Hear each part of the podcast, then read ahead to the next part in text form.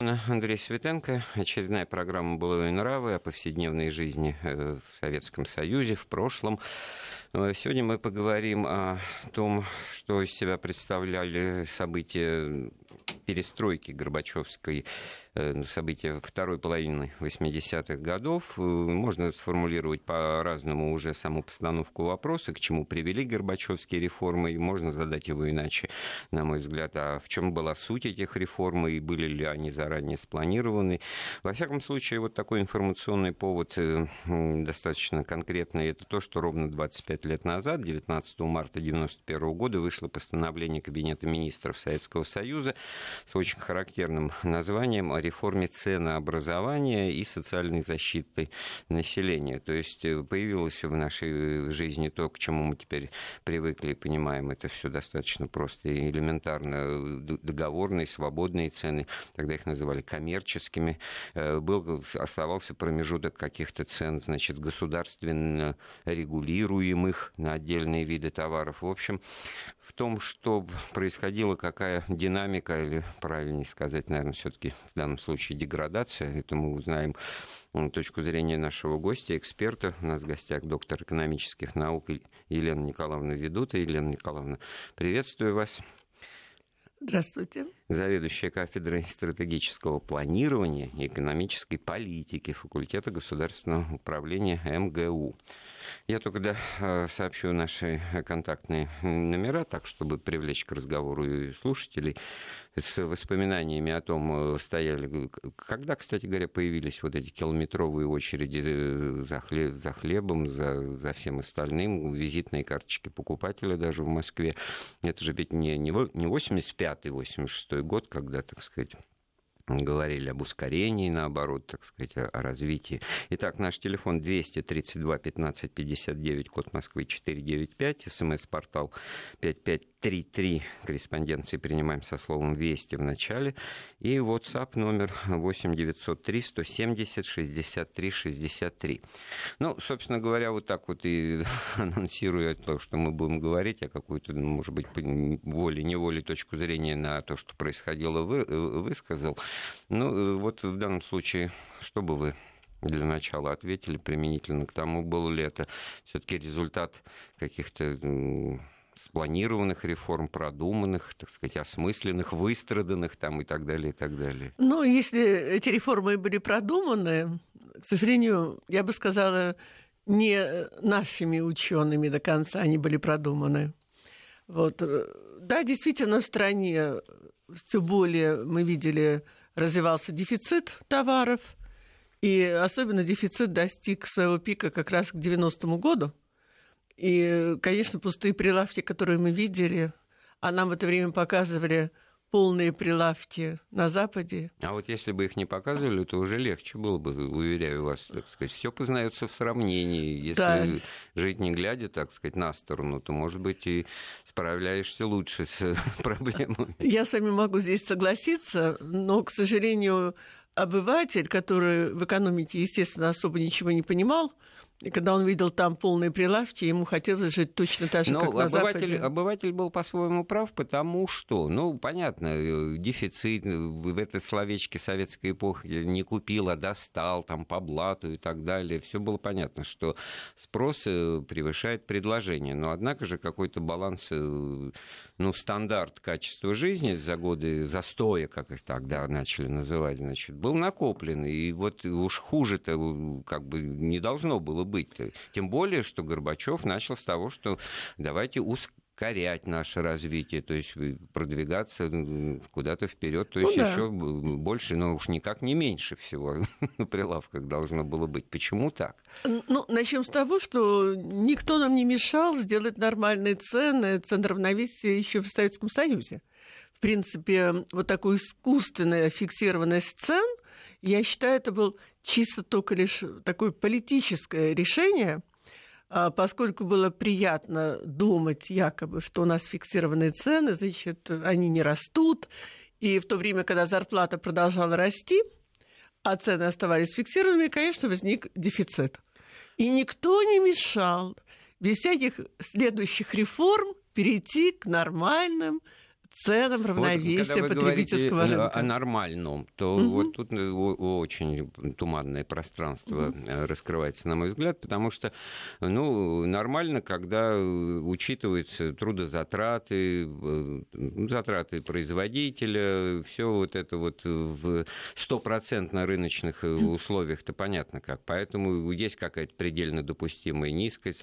А тогда экономика, в чем ее, кстати говоря, были преимущества, она это могла игнорировать регулировать производства могли быть планово убыточные, и при этом завод или фабрика работали, люди туда ходили, что-то делали, не задумываясь о том, куда это потом все девается, получали зарплату и были довольны, все разумно, потому что необходимый, в общем-то, продукт какой-то производят. Нет, но здесь, конечно, нельзя путать э, функции цен на потребительском рынке и функции цен, которые складываются между производителями, это совершенно разные функции.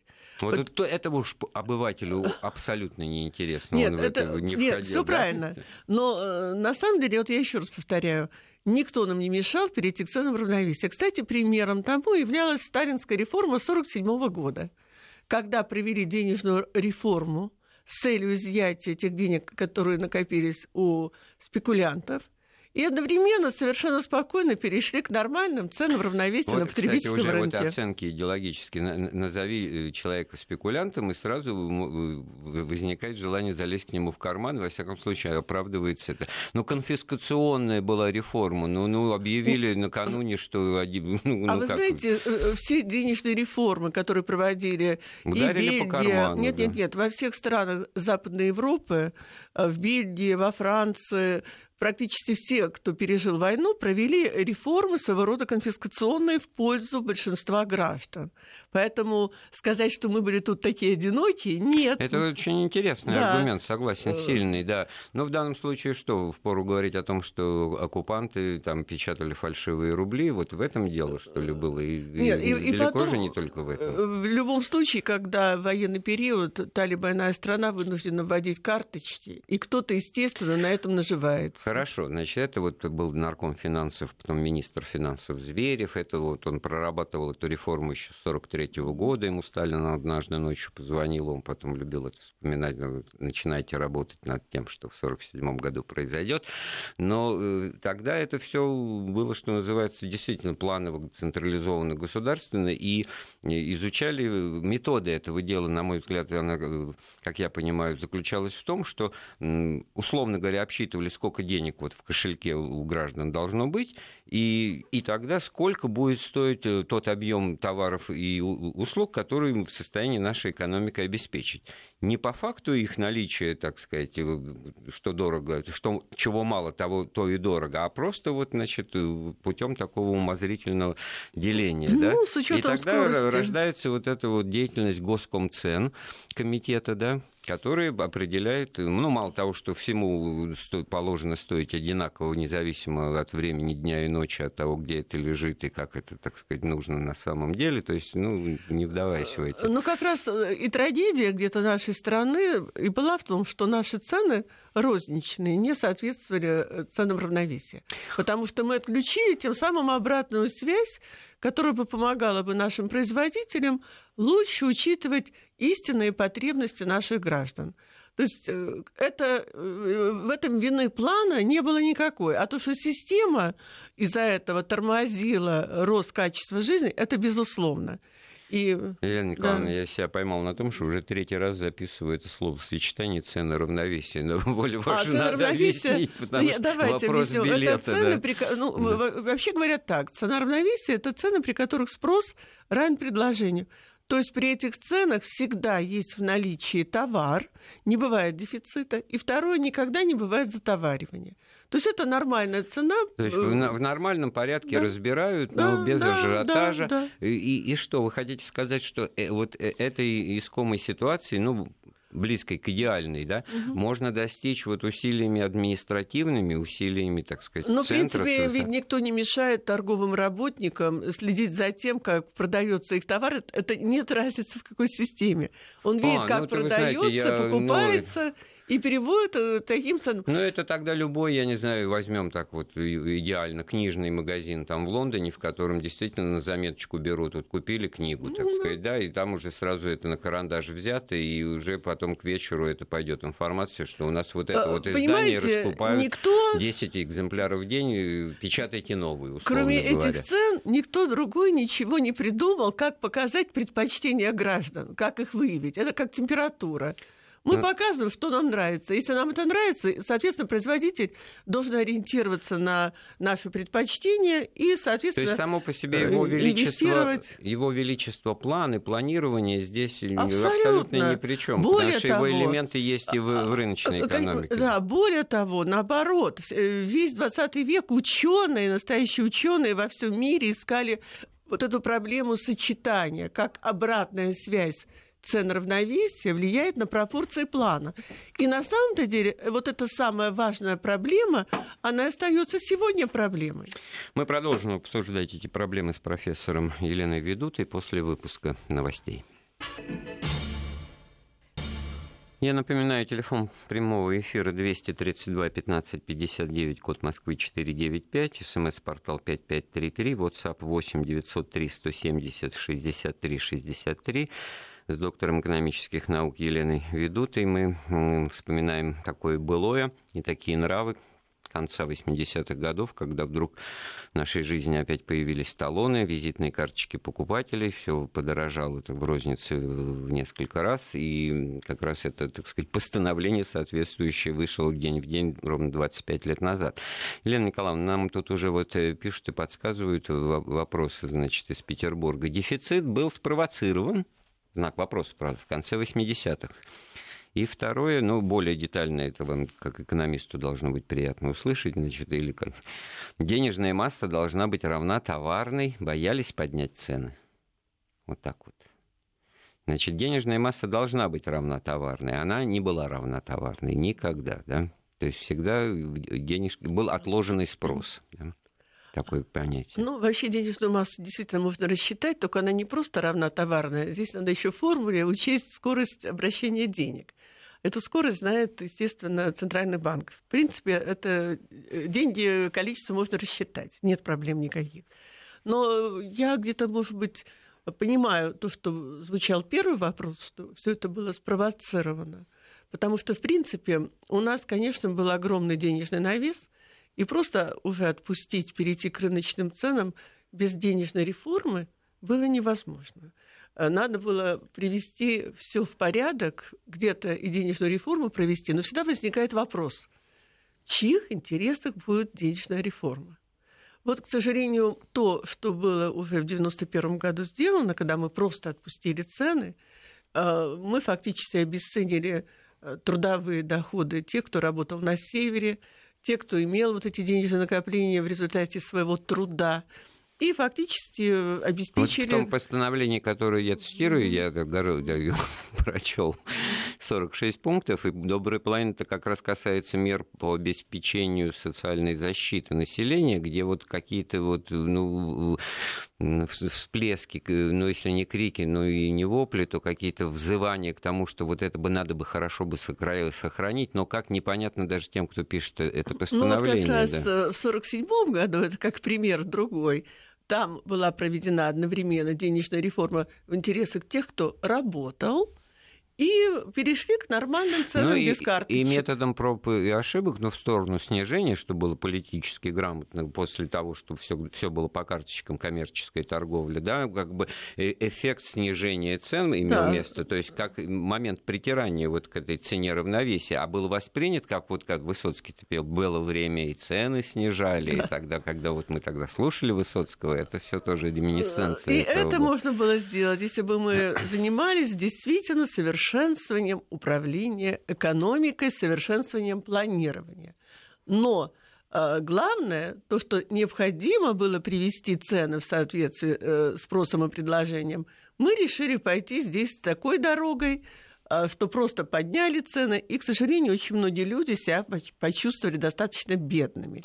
Так вот, э, к вопросу о том, что вот хорошая мысль о том, что деньги должны ходить, обращаться, вращаться, то есть э, вот абсолютно психология советского человека к этому была не приготовлена опытом жизни, и опытом, кстати, воля ваша все-таки всех предыдущих конфискационных денежных реформ, а, потому что довольно странная ситуация. Все-таки куда-то вот э, под подушку или в чулок какие-то все эти вот э, народные, так сказать, поговорки откладывались, а деньги-то должны были вот э, обращаться а как бы интерес был к тому, чтобы, получив, э, сохранить, э, ну, благо есть, э, так сказать, масса вещей, которые так вот сходу, с размаху не купишь. Откладывали на пальто, откладывали на одежду дорогой, на бытовые приборы там и оборудование там тем более это все с зарплаты ну, это не нормально. купишь. Да? Одни откладывали, другие в это время покупали, деньги крутились.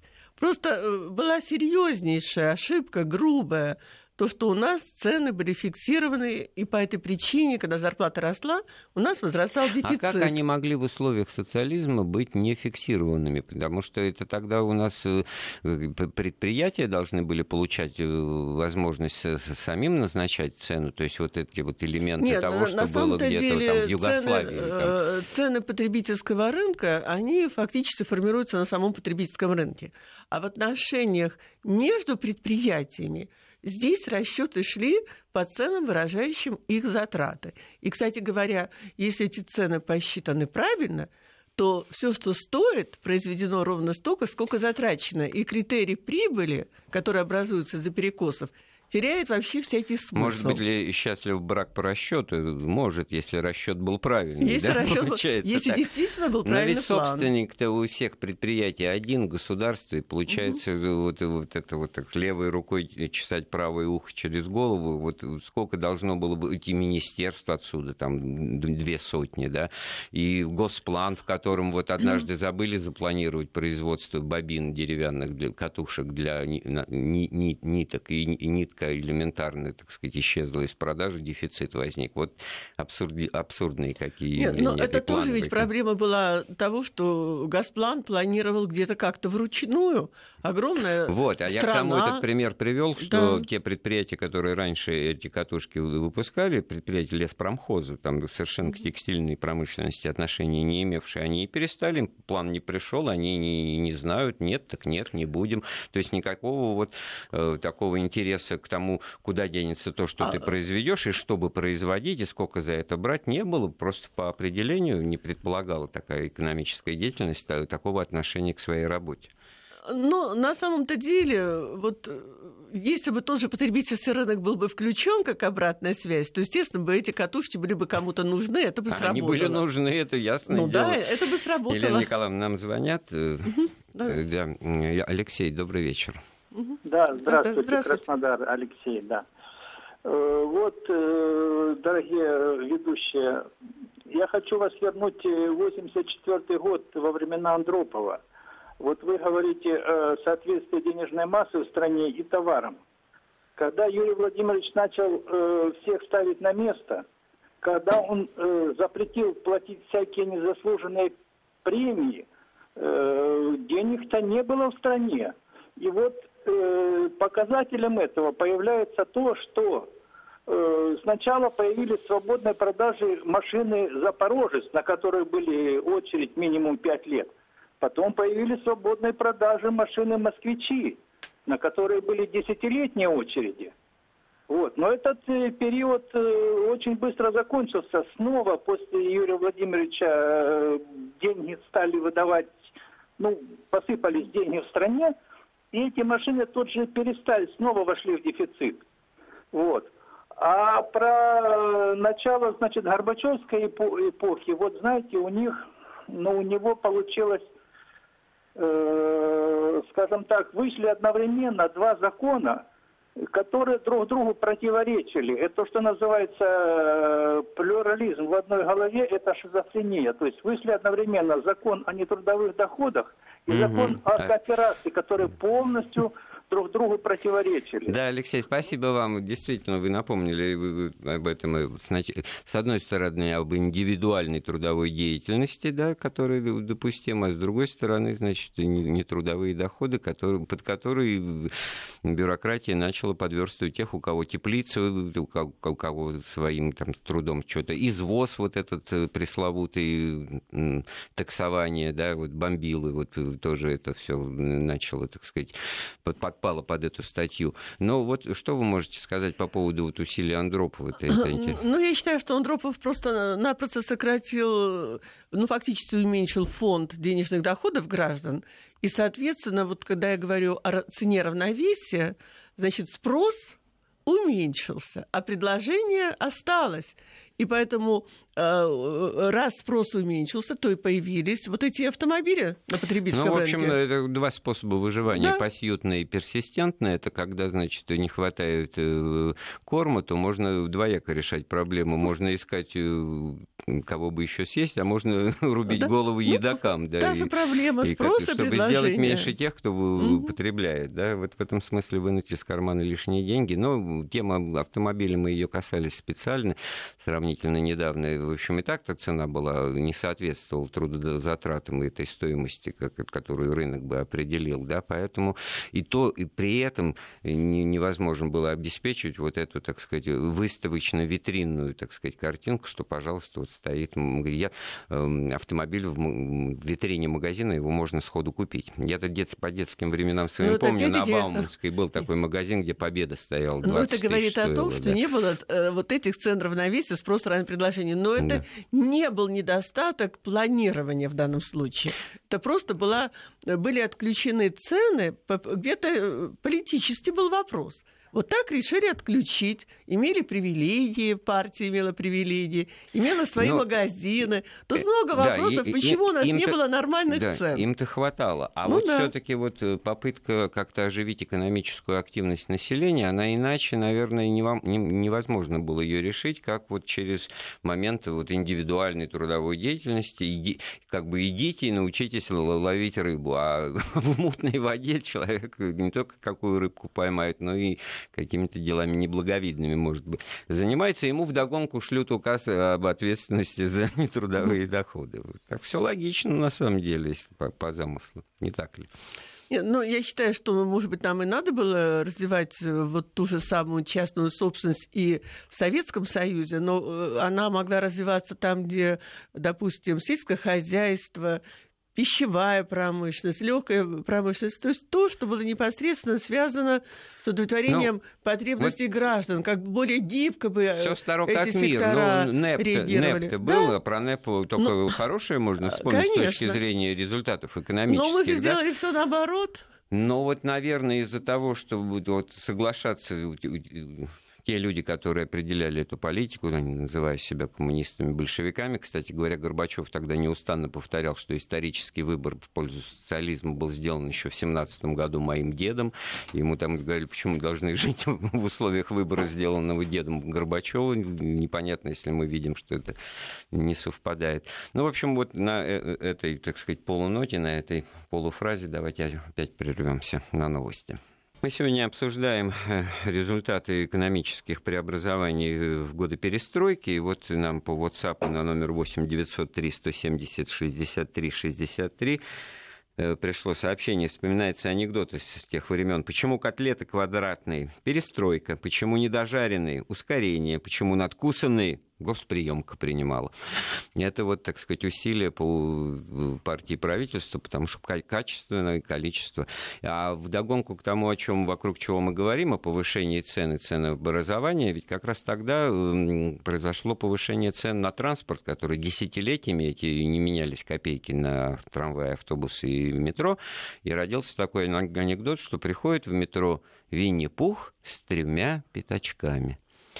То есть 15 копеек метро ну, стало, да. значит, не 5, как ну, обычно, ну, Винни-Пух с тремя пятачками. И так вот, э, очень неожиданный эффект, получается, что под занавес вообще всего этого, так сказать, правления Горбачева произошло. И, в общем-то, задним числом понятно, что все крутилось вокруг того, что из себя представляют основу социализма и чего нельзя задевать, где этот фундамент. И поэтому, может быть, они были заранее обречены на неудачу. Вот эти вот все преобразования, или возникало впечатление, что это какое-то спорадическое метание, непонятно за что хвататься, а на самом деле понятно, что чего-то трогать было нельзя просто. Вот э, то, что вы сказали, к сожалению, это имело место быть. Потому что у нас была огромная страна, которая, ну, как огромная корпорация, имеющая свой план развития. И в центре внимания, конечно, должно было быть совершенствование вот этого плана, перевод его из ручного в автоматизированный режим. Вы понимаете, что очень трудно было на счетах, которые были тогда практически во всех магазинах и вообще везде, просчитать сбалансированный план. Кстати, самое интересное, что проблема, она не ушла. Все равно проблема стучится в колокола что мы должны уйти в автоматизированную систему управления экономикой, которая будет направлена на рост качества жизни наших людей. Вот данный глобальный кризис, он и будет продолжаться до тех пор, пока этот переход не произойдет. Вот э, вспоминая вопрос Алексея из Краснодара, ну, смысл экономической деятельности и производства этих вот жутких и нехороших капиталистов не в том, чтобы их э, сделанные ими машины, автомобили или телевизор стояли на витрине магазина, делая иллюзию того, что у нас есть производство, это можно купить, а чтобы они были реализованы, куплены, получены деньги, на которые будет сделан еще один автомобиль. То есть смысл в том, чтобы покупали, реализовывали, и вот тогда Э, может быть, и цену-то, дисконт какой-то, скидки, вот все эти системы только всучивают и всучивают все новый и новый товар, потому что экономика должна воспроизводиться, надо производство. Нам никто не мешал перейти к ценам равновесия при плановой экономике. И я хочу сказать, сегодня сравнивать нас, допустим, нашу страну э, со странами, которые рисуют валюту, это тоже невозможно. И э, мы, э, к сожалению, вот в настоящее время играем в такую игру с процентными ставками, с покупкой э, различных еврооблигаций. Это не наша игра. Мы должны опять-таки развивать наше отечественное производство, о котором мы говорим, и никак не можем к этому Но подойти. Но это уже тоже лет 15-20 этому разговору о том, что а есть какая-то виртуальная дело? экономика, а да. а есть реальный сектор и мы должны, экономики. Вот да. наша судьба такая. Мы имеем зато все ресурсы, необходимые для производства. Мы еще сохраняем достаточно сильное, я считаю, самое сильное фундаментальное образование в мире. И кто нам мешает управлять экономикой так, чтобы мы чувствовали, что мы каждый день живем хуже, а не так, как мы чувствуем, что мы волнуемся за завтрашний день. И то, что мы разгромили тот самый план, который был с огромными недостатками, тем самым мы порвали все производственные взаимосвязи и продолжаем их рвать сегодня, поскольку у нас сплошные неудачи. Ну, и с Украиной продолжается некоторый э, вот, разрыв связи, и санкции – это тоже разрыв связи. Это все ударяет по живой экономике. Ну уж как минимум это затрудняет э, процесс интеграции и врастания в, в мировую глобальную экономику, потому что, наверное, в этом, как бы, так сказать, все-таки путь развития. Э, Но... Потому что альтернатива – это давайте опять все так сказать, Нет, все, все назад, вопрос, как в том анекдоте, да, за крепостные стены, так сказать, вырастать в изоляцию. Глоб... Да. Вырастать глобальную экономику можно по-разному. Можно. Когда нет... А можно не врастать Когда вообще. нет мозгового центра, то методом пробы и ошибок, и почему-то оказывается неудачно. А вот когда есть мозговой центр, который ну, продумывает так... всю систему управления экономикой, ну, давайте... есть наука давайте серьезная, давайте... тогда мы начинаем врастать с, с тем, что качество жизни в стране повышается. Давайте просто напомним эти три основных фактора производства, которые в учебниках описываются как земля, труд и капитал, то есть из чего делать ресурс, сырье, второе, так сказать, трудовые навыки, э, рабочие руки, то есть кто будет делать, и, и третье, что делать. Вот хай-тек, ноу-хау, знаю как. Вот в каком поле-то мы? Так понятно, в каком земля, нефть, уголь, газ и Вы так знаете, далее. в чем проблема сегодня? Поставщики, сырья с точки зрения мирового разделения труда, и весь мир э, э, этому, так сказать, готов принять и согласиться, пускай это вот, вот так вот. А попробуйте овладеть друг, другими позициями, начать работать как китайцы начать что-то выдумывать и креатив, как это делает э, западный этот несчастный мир, который но, мы проклинаем. китайцы, да. правильно, они много работают, но зарплаты у них достаточно низкие. Если взять тот так, же Apple, вот. тот же Apple, то он стоит э, достаточно много, и всего лишь копейки уходят китайским рабочим и китайцам. Все остальное уходит тем, кто хозяевает в Apple, переходит в США. Ну, Это неправильное разделение труда. усилили мою позицию, ну значит, ну, да. они получают, они готовы вылезать из-под одеяла и работать за жалкие там 200 долларов в месяц, но сейчас уже за 500, да, а раньше, лет 10 назад, и за 200, за, за которые никакой американский рабочий не готов был работать, и, и даже мы. Но вот. я не столь оптимистично смотрю на китайскую экономику, как сегодня на нее многие смотрят там тоже будут накапливаться проблемы и проблемы. Я считаю, что э, Россия, которая Кстати, имеет... такого же, извините, что ага. впечатление, что я перебиваю, я да подталкиваю разговор. А, такого же рода, о которых мы говорим, вспоминая советские времена, потому что там же не просто красные флаги развиваются на улицах, там социализм, и в, и в этом смысле все, что они производят, производят на таких вот выделенных участках, на вот действительно зонах экономически свободных, в буквальном смысле огороженных колючей колючей проволокой от всего остального нормального думаю, Китая. Э, я не думаю, что для нас была бы такая радость работать и жить в таких условиях, как э, живут китайские рабочие. Но, тем не менее, сегодня очень серьезная проблема у нас стоит, как выстраивать производственные цепочки, производственные взаимосвязи, чтобы нужный продукт для наших людей – производился. То есть здесь стоит вопрос сегодня, когда мы говорим о стратегическом планировании. Это очень модная тема. Мы должны понимать, что речь идет о планировании прежде всего производственных взаимосвязей, чтобы был нужный конечный продукт. И это сегодня просто так, без научного подхода, э, ни, ни с какой стороны не подойдешь, потому что и нормативная база разрушена, и знания разрушены. Мы готовим финансистов, мы не готовим организаторов производства. То есть СОС должен быть именно в том, что нужна подготовка. А вот, кстати говоря, вот как бы в пандан нашему разговору, так сказать, ну вот, а вот история предыдущих попыток, так сказать, ну, сравнительно недавно, вот на глазах у среднего и старшего поколения, имевших место, вот этому вы студентов учите, вот сейчас ну, я вдруг... Э, я хочу Тут сказать... же все можно как шахматную партию да, разобрать. Я хочу сказать, что я очень горжусь своими студентами. Вот факультет госуправления, мои студенты, они, пожалуй, сегодня самые активные, потому что они понимают, в чем были проблемы СССР, почему так вот все у нас получилось. И они прекрасно понимают сегодня, что нужно делать, с чего начинать, чтобы опять-таки восстанавливать наше производство. Вот это моя главная задача их этому научить. К сожалению... Вот кому, кому бы подарить в эфир, бросаю идею, разработать вот какую-нибудь компьютерную игру, вот не просто войнушку, где кто, кто ходит да, а тупо а именно... чего-то, да, а вот, и вот смоделируйте вот э, э, экономику Советского Союза вот при таких исходных данных и попытайтесь его удержать при, при таком, что условии ну, чтобы у, во главе всегда очень были хорошая идея, потому что игровой путь это достаточно хороший И красный путь. флаг, да, и тем более, что вот угу. все в этом смысле сразу станет ясно, что можно было реформировать, что нельзя, где были благие намерения, а где вообще просто не понимали природу вещей, в которые вот. вторгаются. И я очень боюсь иногда, что когда начинают шуметь, что вот, давайте запустим инфляцию, давайте прыгнем на новый уровень технологий. Вы знаете, при нашем разрушенном производстве, которое имеет место сегодня, мы никуда прыгнуть вверх не сможем, а только вниз при инфляции. Поэтому, ради бога, давайте все-таки все сделаем, пытаясь ее сдерживать.